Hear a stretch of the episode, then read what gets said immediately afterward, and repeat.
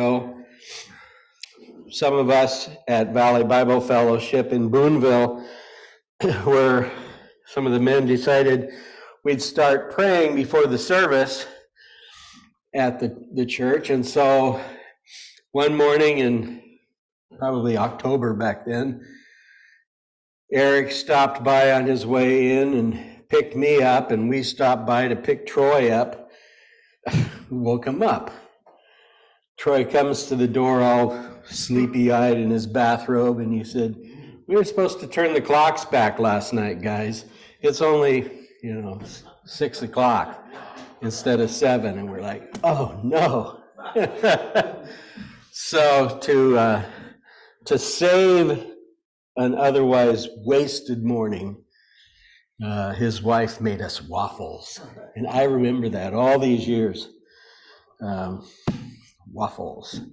So, you know what this means today being the, I don't know, the end of daylight saving time or the beginning of it? I don't never know which. But we turn the clocks back an hour, so there's a whole extra hour for the preacher to go on. So, buckle up. Do you uh, read that uh, post on Facebook about the Indian, about daylight savings time? yes, about Okay. You o- tell o- that. only the white man would be silly enough to cut a cut the bottom of a blanket off and put it at the beginning of the blanket, and and it's ref- referencing daylight savings time and Only white man says it's longer. Yeah, that's right. so I want to thank the uh, the assembly here once again for all the coffee. Uh, a couple weeks ago, I've been enjoying uh, working through it. Uh, this week, Al and Elaine came over to uh, help me taste test Monkey Business Coffee, aka Monkey Poop Coffee. I think it's probably the best taste uh, cup of coffee I've ever had. It was very good. But I have to say, it's running a pretty close second with Black Rifle Coffee, who are uh, uh, uh, they're pretty pretty darn close. And I don't think that uh, anybody actually, you know, shot coffee beans through black rifles to make it. I don't know why it got its name that way, but um, it's just as good. So whoever gave me that one, but they've all been uh, very enjoyable so far. You know, I read a study recently that said that coffee consumption prolongs life. So at the rate I'm going, I'm living forever.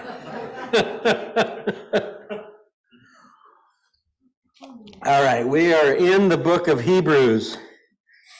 So turn with me to Hebrews and chapter 9.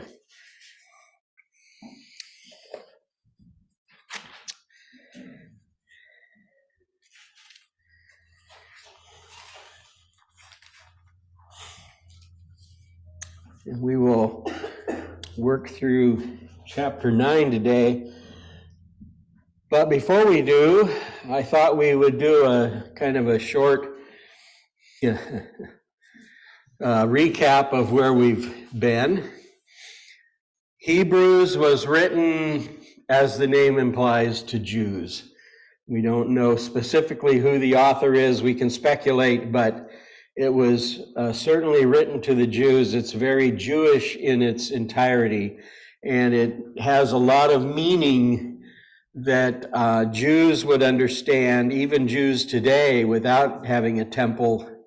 Um, and it probably has um, slightly different understandings for us Gentiles, but either it was written to believing Jews who were uh, weak in the faith, and the writer was concerned that they may drift back into Judaism or just some kind of legal uh, legalism within Christianity, um, or it was written to to non-believing Jews. Um, in any case, Um, it's clearly uh, Jewish in nature. And he starts off by talking about Messiah. That's really who the entire book is about.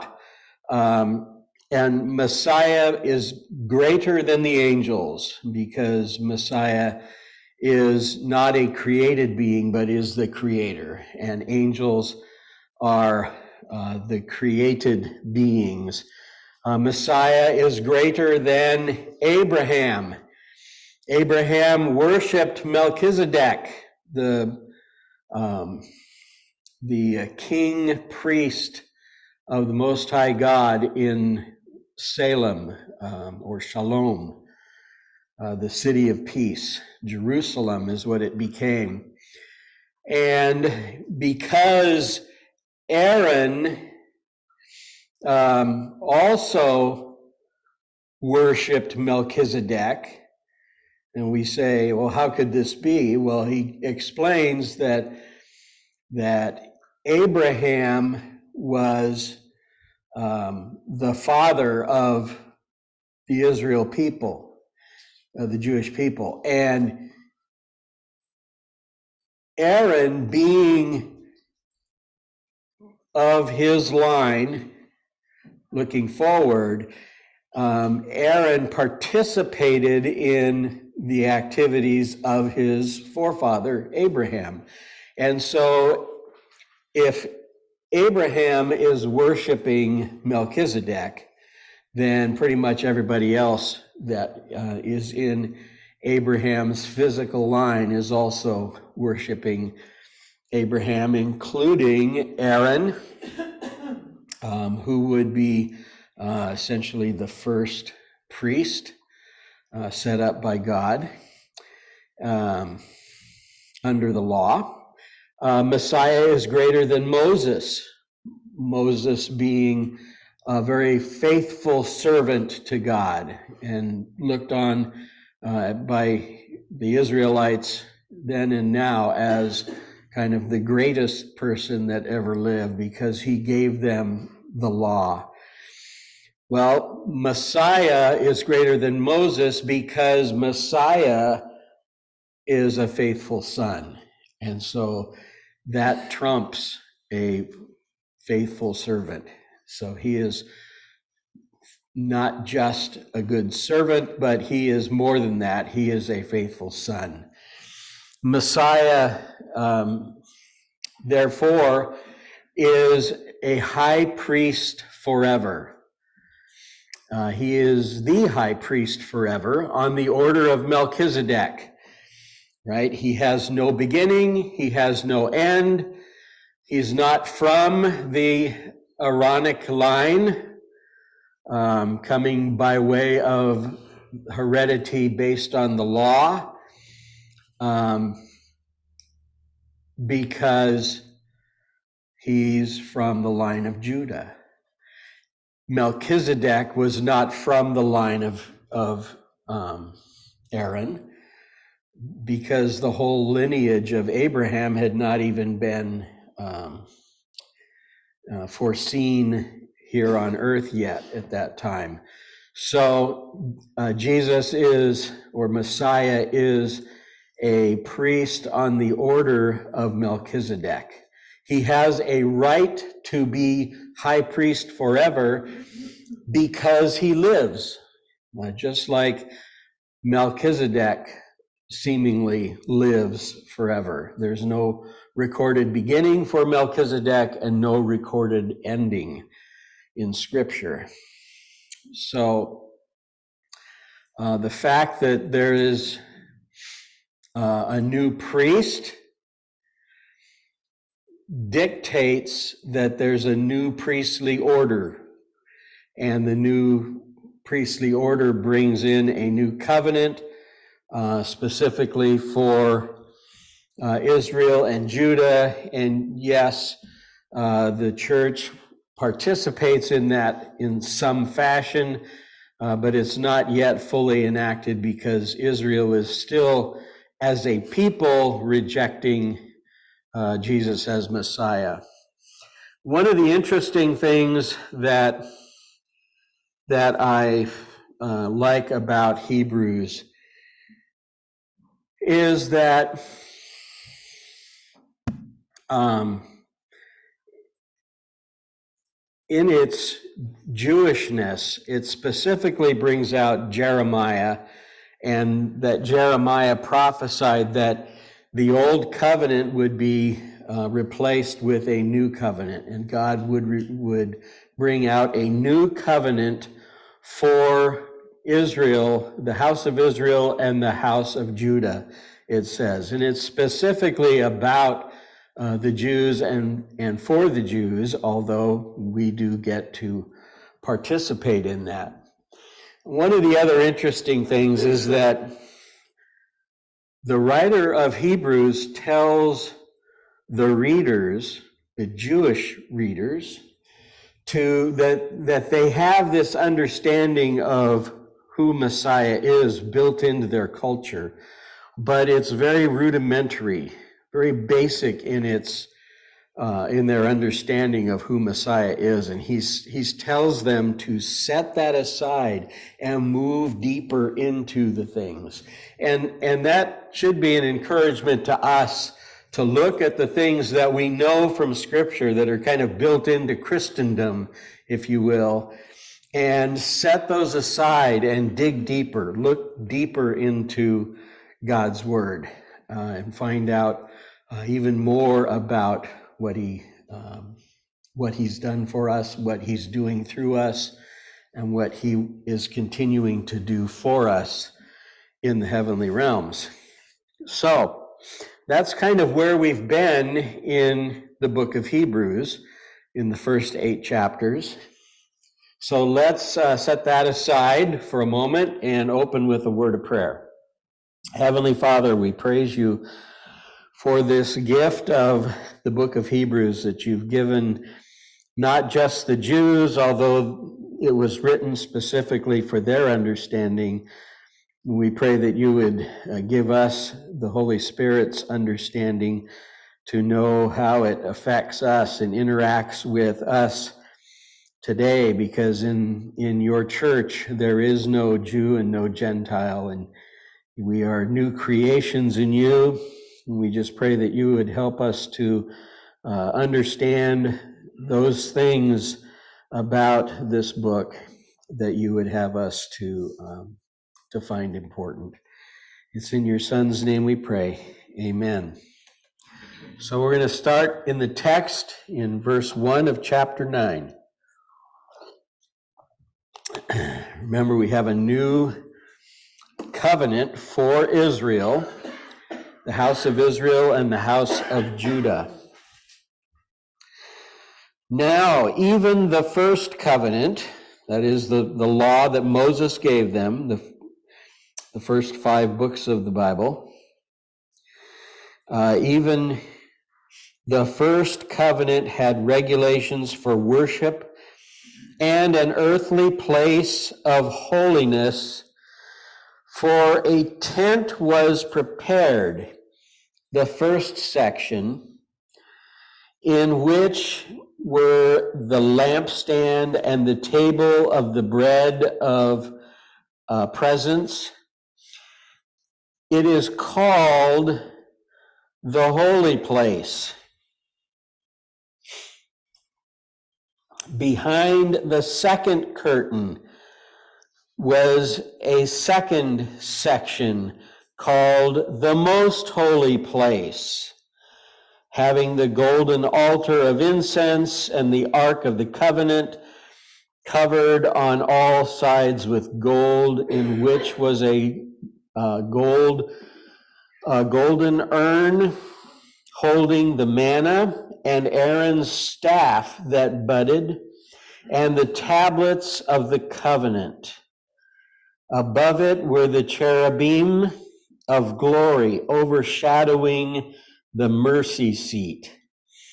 Of these things we cannot now speak in detail. There isn't enough time to go into them in his discourse here. The Holy of Holies, uh, Kodesh HaKodeshim, or Kodeshim, the Holy of Holies. It was divided from the tabernacle with a thick uh, curtain that was several or many tapestries that were woven together into a thick wall. Some say it was about 11 inches or so thick. And so when Jesus died, uh, the, the curtain that separated Kodesh, Kodeshim, was rent. It was torn asunder. And uh, that's what Jesus did, is he gave us access to the Holy of Holies uh, by way of his death. Inside the Ark of the Covenant, uh, inside the Holy of Holies was the Ark of the Covenant, uh, the vessel of the law. It contained a few implements and artifacts that God wanted them to keep, knowing that they were in there um, and having a um, special meaning for the Hebrews, having been delivered from Egypt and having received the um, the old covenant. All those things were there. Uh, the manna. Wouldn't it be nice to know the recipe for manna? Right? Jesus has that recipe. Uh, Jesus is the manna, in fact. Um, it's covered with a golden lid with cherubim, two angels uh, with their wings extended forward and, and almost touching. It's called the mercy seat, the hilasterion. When Jesus judges the church, the individuals that make up the church, he will sit on um, the hilasterion. When Pilate uh, convicted Jesus, he was sitting on the hilasterion, even though he did not show mercy. That seat was called the mercy seat. So the author is reminding the Jewish readers of things they were very familiar with his point is not to um, talk about the historicity of those things. There isn't enough time to go into that, he says. The importance is to understand that he's contrasting over the last chapter or so the old covenant and all the things that are relevant to the old covenant with the new covenant, right? what happened to the Ark of the Covenant, I'm sure that we can rest assured that it is not in some salt mine in Kansas, as Raiders of the Lost Ark would, would portray. Uh, great concept, though. You know, the federal government sucks it up and puts it in an archive somewhere, and there's where it's at, you know. Um,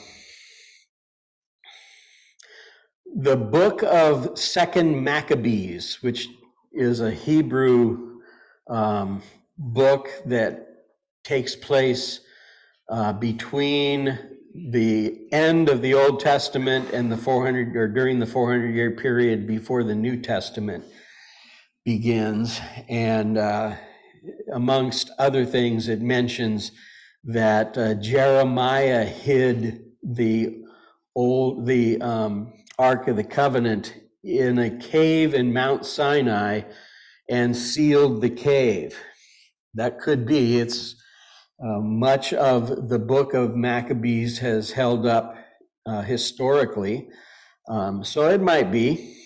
Um, but let's, in any case, continue on with verse 6.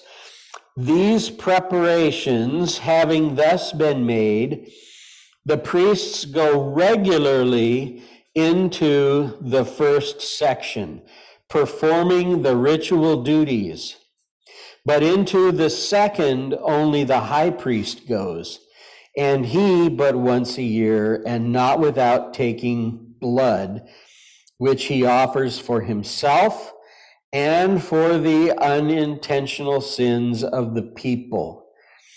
By this, the Holy Spirit indicates that the way into the holy places is not yet opened as long as the first section is still standing. So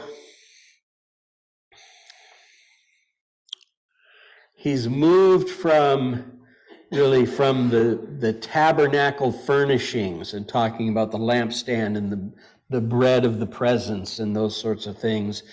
And he's moving into the regulations involving divine service at, um, at the altar inside the Holy of Holies. The author clarifies that the Holy Spirit's intent here is to communicate the Levitical system, that old covenant, did not provide access for the believer, right? Only for uh, the priest, and then only the high priest once a year into that most intimate part of the temple, into God's presence. The believer didn't have access to the things of God only through the priest. Now, much of Christianity has dismantled all of the, the Jewishness out of uh, those things and then replaced it with Christian,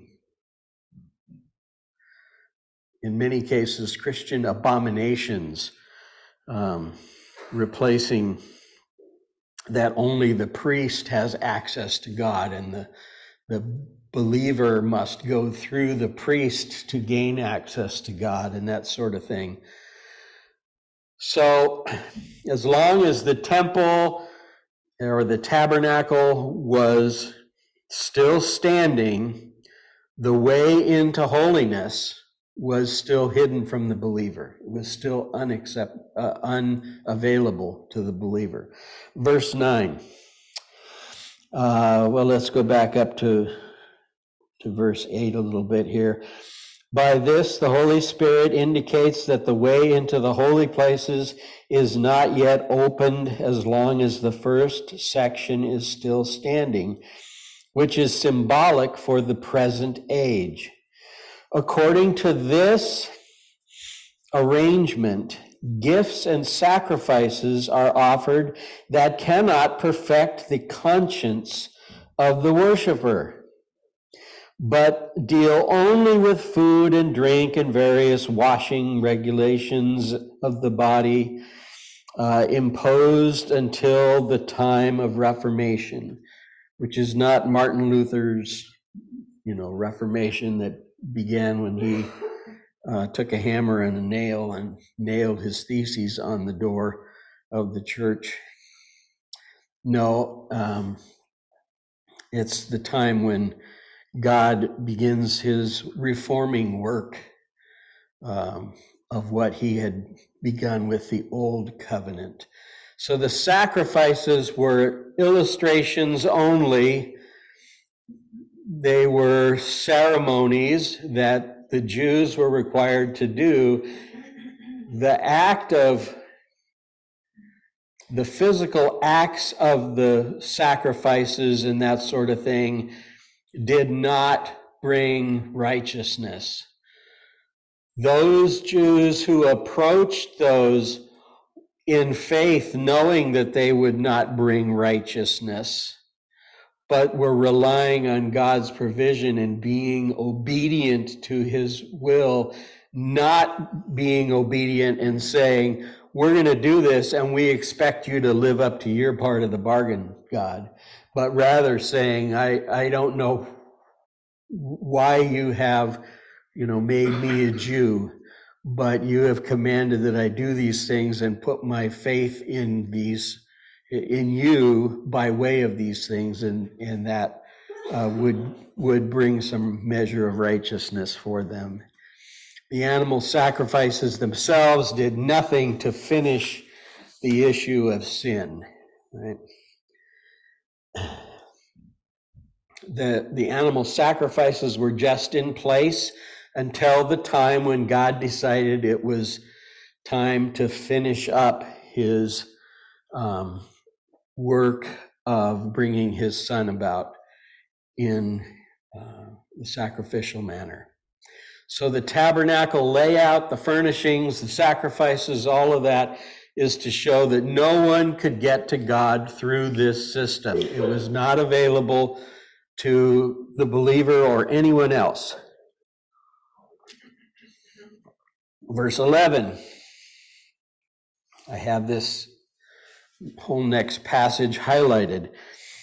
But when Christ appeared as a high priest of the good things that have come,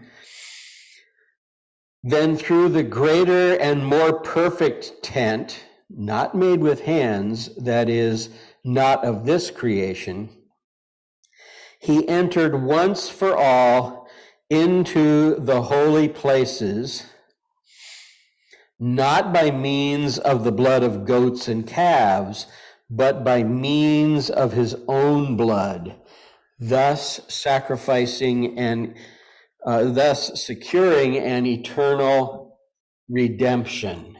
Okay.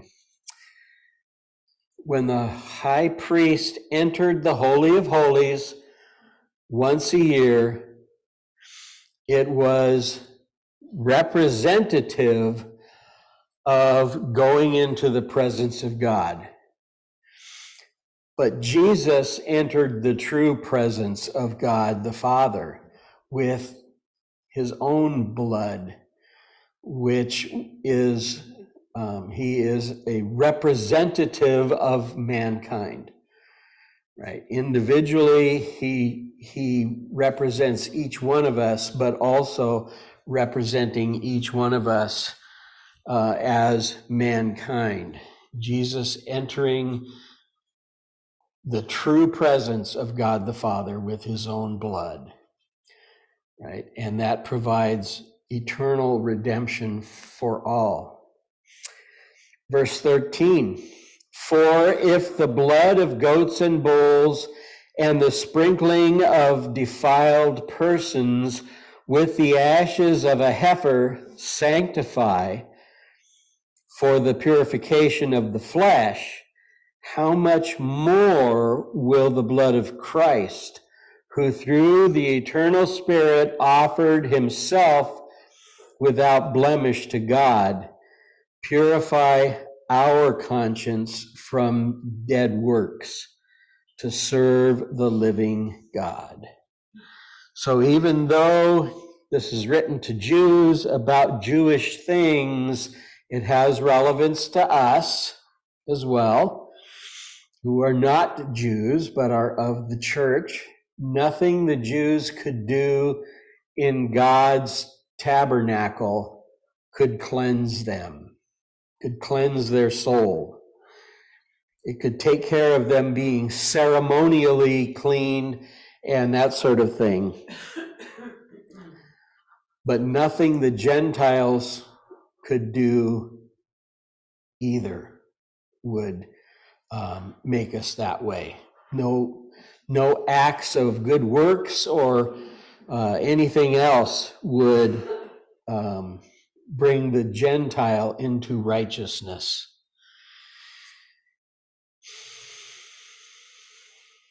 So the sacrifices of bulls and goats was important. It was instituted by God. In many, many, many ways, it was instituted to show that the Jews who were commanded to do that were not being made righteous by that. And in fact, no one uh, is being made righteous by the Jews' acts or by any acts unto ourselves.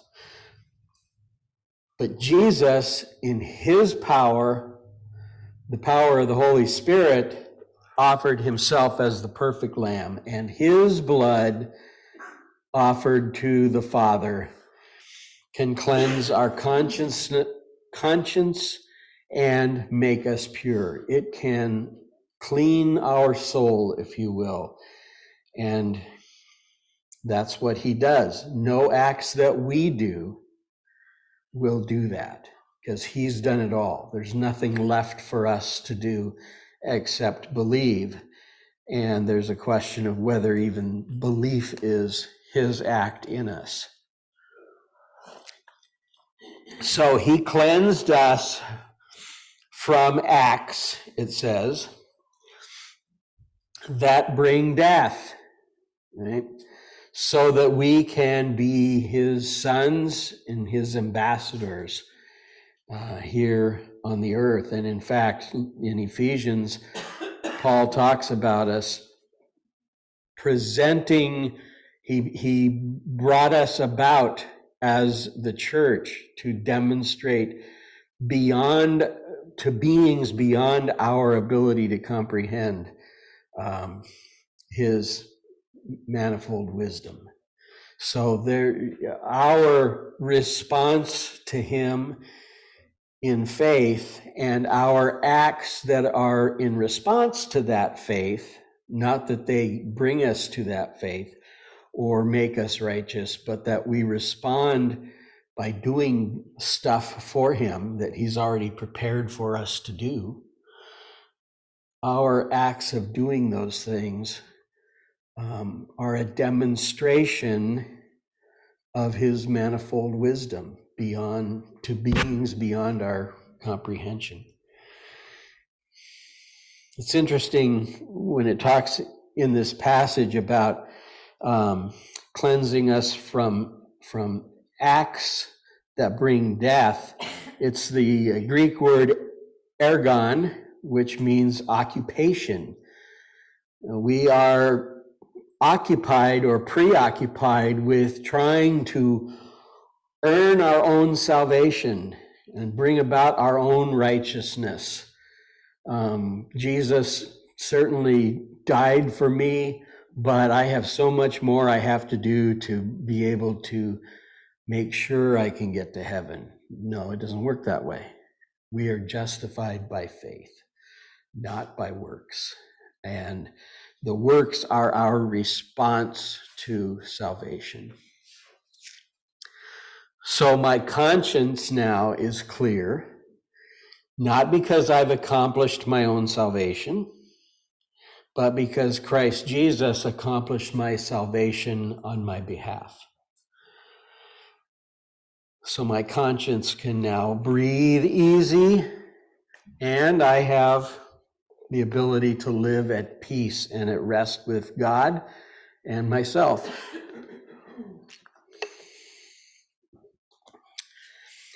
Don't turn there, but I'm going to read a couple verses from Romans chapter 6. For one who has died has been seen has been set free from sin.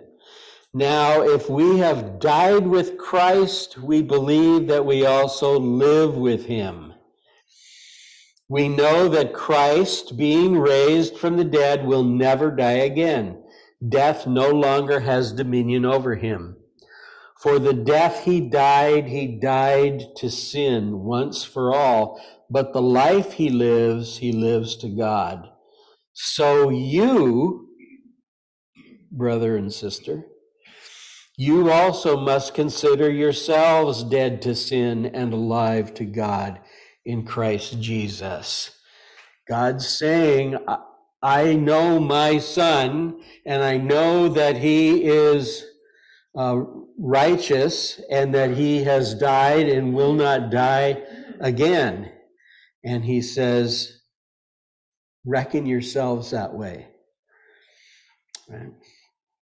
The old Mosaic law, the old covenant, the system of sacrifices and blood offerings and and offerings of of um, you know crops and first fruits and and uh, the products of those by way of the leavened bread and the unleavened bread and all those sorts of things the the olive oil that was poured out on the sacrifices all of that stuff didn't bring closure.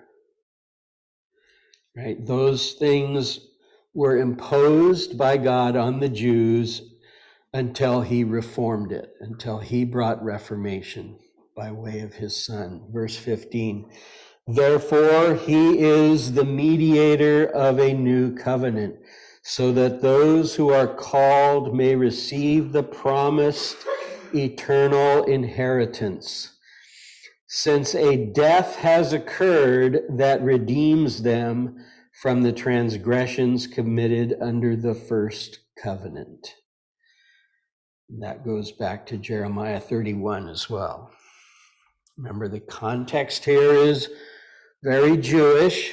He's talking specifically about the new covenant he will create with Israel, the house of Israel, and the house of Judah. Um, the sins that Karl commits are not under the old Mosaic covenant because I'm a Gentile. I was never under that covenant. But the sins the Jew committed under the law that God had placed them under, Jesus died to pay that ransom. And he paid to uh, pay the ransom that I owed as well, even though I did not have that um, that burden of the law that he required of the Jews. It still condemns me. Right? But you and I in the church, he died for us as he did for the Jews. And salvation is offered first to the Jews and then to the Gentiles, it says. So his his um, death, burial, and resurrection were for all mankind. However, it was certainly first presented to the Jews um, around Jerusalem who witnessed him and walked with him and heard his teaching before and after his death, burial, and resurrection. So I would like to look at a couple of verses in Romans. We're going to go back to Hebrews. So stick a bookmark in there and turn to Romans in chapter 2.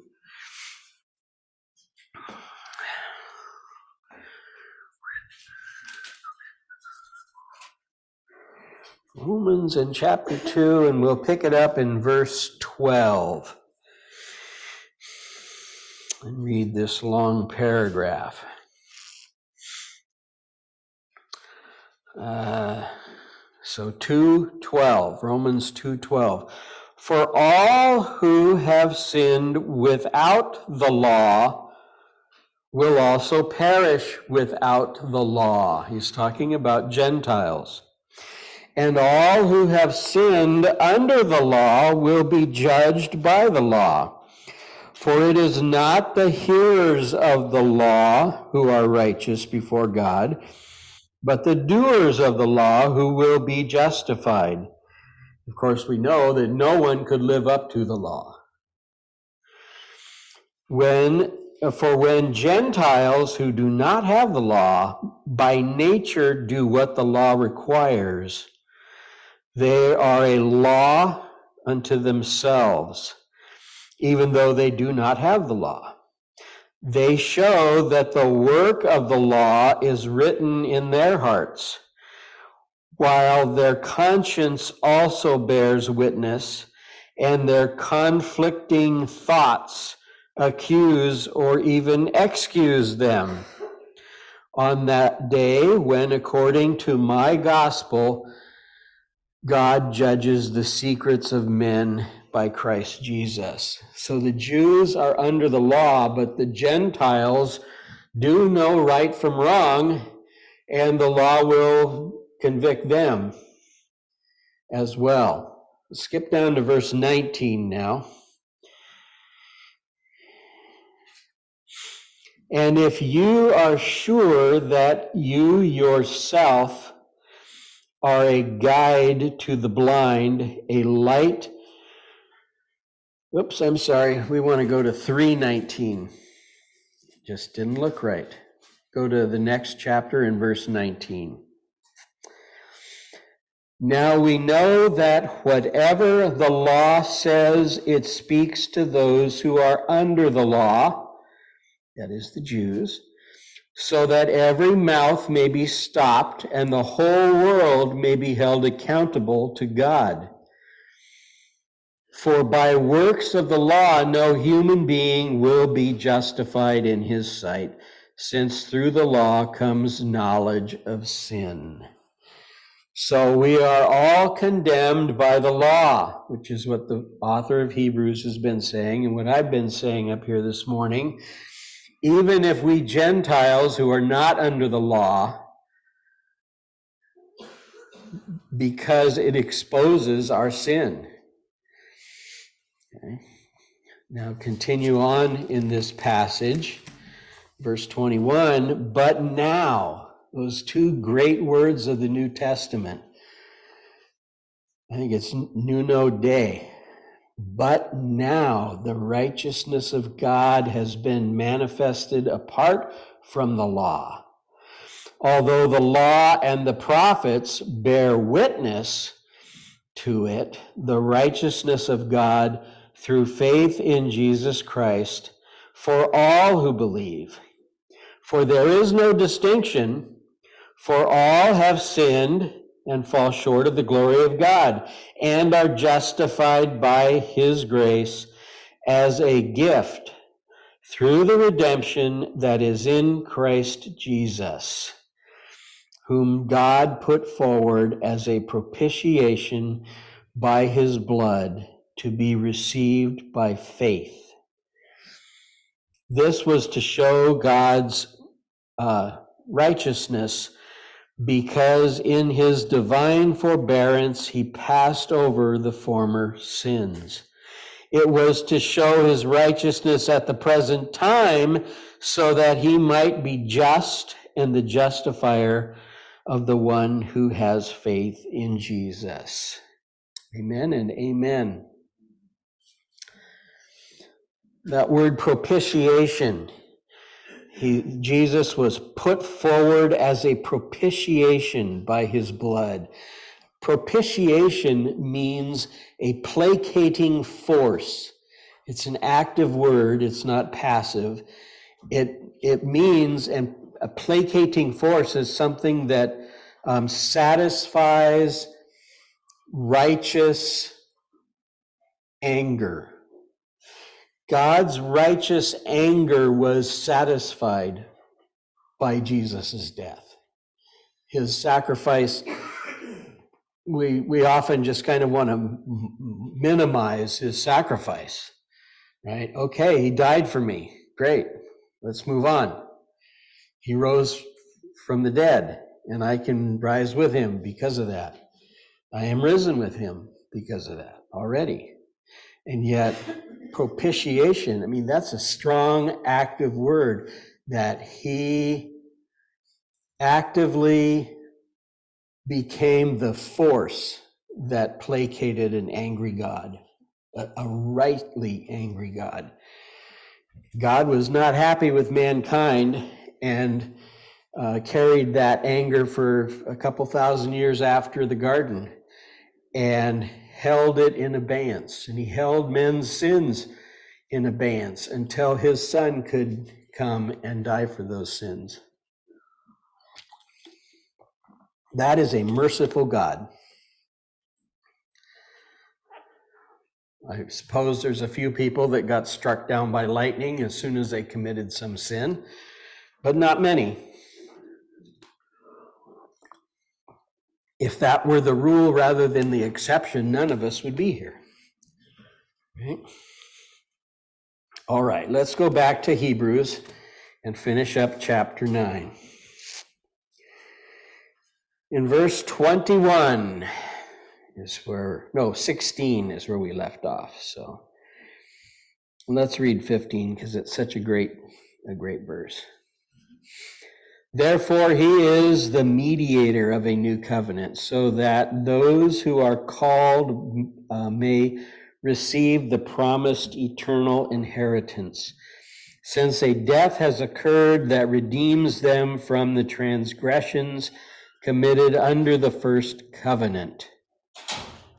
For where a will is involved, the death of the one who made the will must be established. For a will takes effect only at death. since it is not in force as long as the one who made it is alive. Therefore, not even the first covenant was inaugurated without blood. For when every commandment of the law had been declared by Moses to all the people, he took the book, I'm sorry, he took the blood of calves and goats with water and scarlet wool and hyssop and sprinkled both the book itself and all the people, saying, This is the blood of the covenant that God commanded for you. And in the same way, he sprinkled with the blood both the tent and all the vessels used in worship. Indeed, under the law, most, almost everything is purified with blood.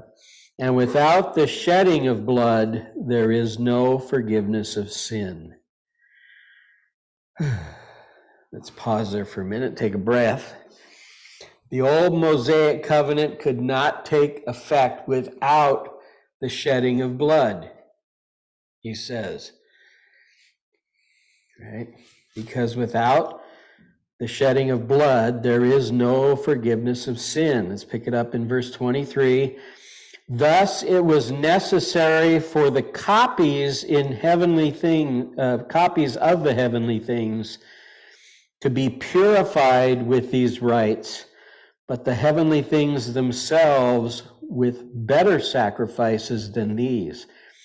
For Christ has entered into Kodesh HaKodeshim, the holy places, the holy of holies, made with hands, uh, not into the holy places made with man's, which are copies of the true things, but into heaven itself, now to appear in the presence of God on our behalf.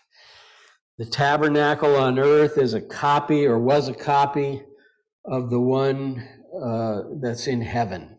And all the things had to be cleansed with blood here to make them pure here on earth.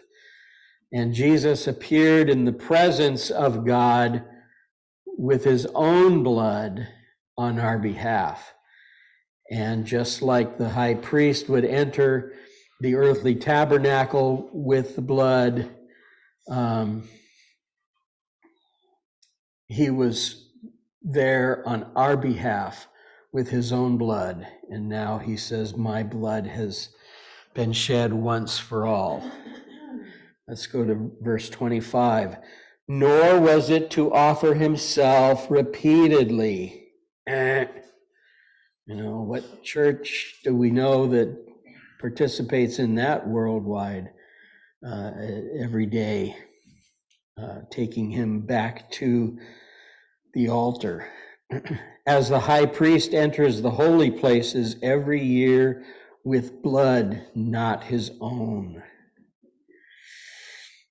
For then he would have had to suffer repeatedly since the foundation of the world. But as it is, he has appeared once for all at the end of the ages to put away sin by the sacrifice of himself. And just as it is appointed for man to die once, and after that comes judgment, so Christ Jesus, having been offered once to bear the sins of many, will appear a second time not to deal with sin, but to save those who are eagerly waiting for him. Okay, it's appointed for man to die once and then the judgment.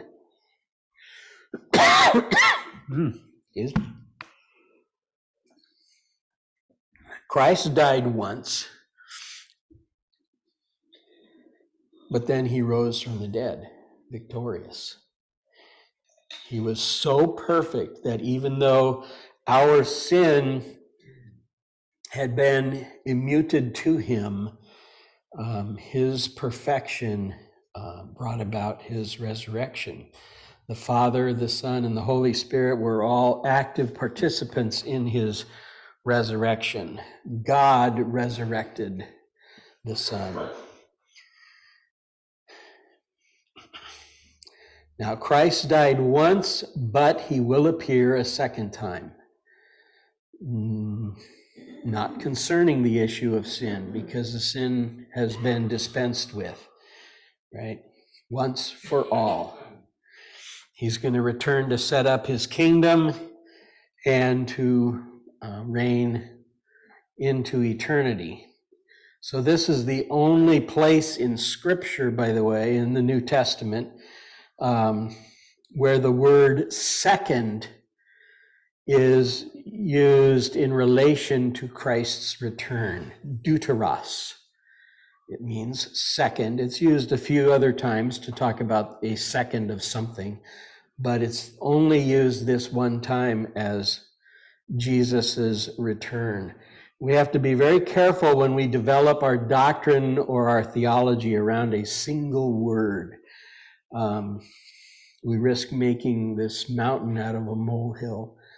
Um, I've had friends tell me, um, with regard to a rapture, irrespective of the time, they have said, Well, I don't see anywhere in the scripture where it talks about a third coming. So Jesus came once and he's going to come again. And yet, the rapture is not a coming of Christ. The rapture is where he comes down, does not set foot on Christ uh, on the earth, but takes us up from the earth. So it, it, that's not his second coming. Irrespective of the timing when it occurs, it will occur. And there is not a third coming to be had, but I've, you know, people will take um, a word and sometimes run um, long and hard with it. And like I said, I've had friends say, well, I can't believe that there's any rapture. Jesus is coming and that's it. Uh, because I don't see a third coming of Christ. That's that's taking one word and running with it. In any case, Paul makes it clear that I'm sorry, the, the writer here makes it clear, whoever that was, that um, the law, the old covenant, cannot bring about righteousness. It never did uh, for the Jews, and because the um, old covenant condemns those who are under the law, the whole world is condemned because it reveals the sin of all mankind. And so, even though we who were Gentiles um, are not and we're not under the law, it still is condemning, and therefore uh, we can participate in the new covenant because of his shed blood, where he entered the Holy of Holies in the heavenly places, the, the throne room of God the Father, and delivered his blood uh, as a propitiating force, a placating force that satisfied God's righteous anger. Let's close in prayer. Heavenly Father, we praise you for your sacrifice that you offered when you gave your son. We, we look to his obedience um, in that he submitted to your will to be brutally executed uh, for our behalf once for all. And Lord, we also know that that was a tremendous sacrifice uh, for the Father, uh, for you to give your Son as well, uh, because you are God in the Father, the Son, and the Holy Spirit. We now uh, go out today and pray that you would help us all to uh, keep these things in mind that we are not under the law, that the law, in fact, condemns us and that Jesus is our Sabbath rest, that we should follow Jesus as a rule of life because uh, he uh, did it all for us. It's in his great and glorious name we pray. Amen.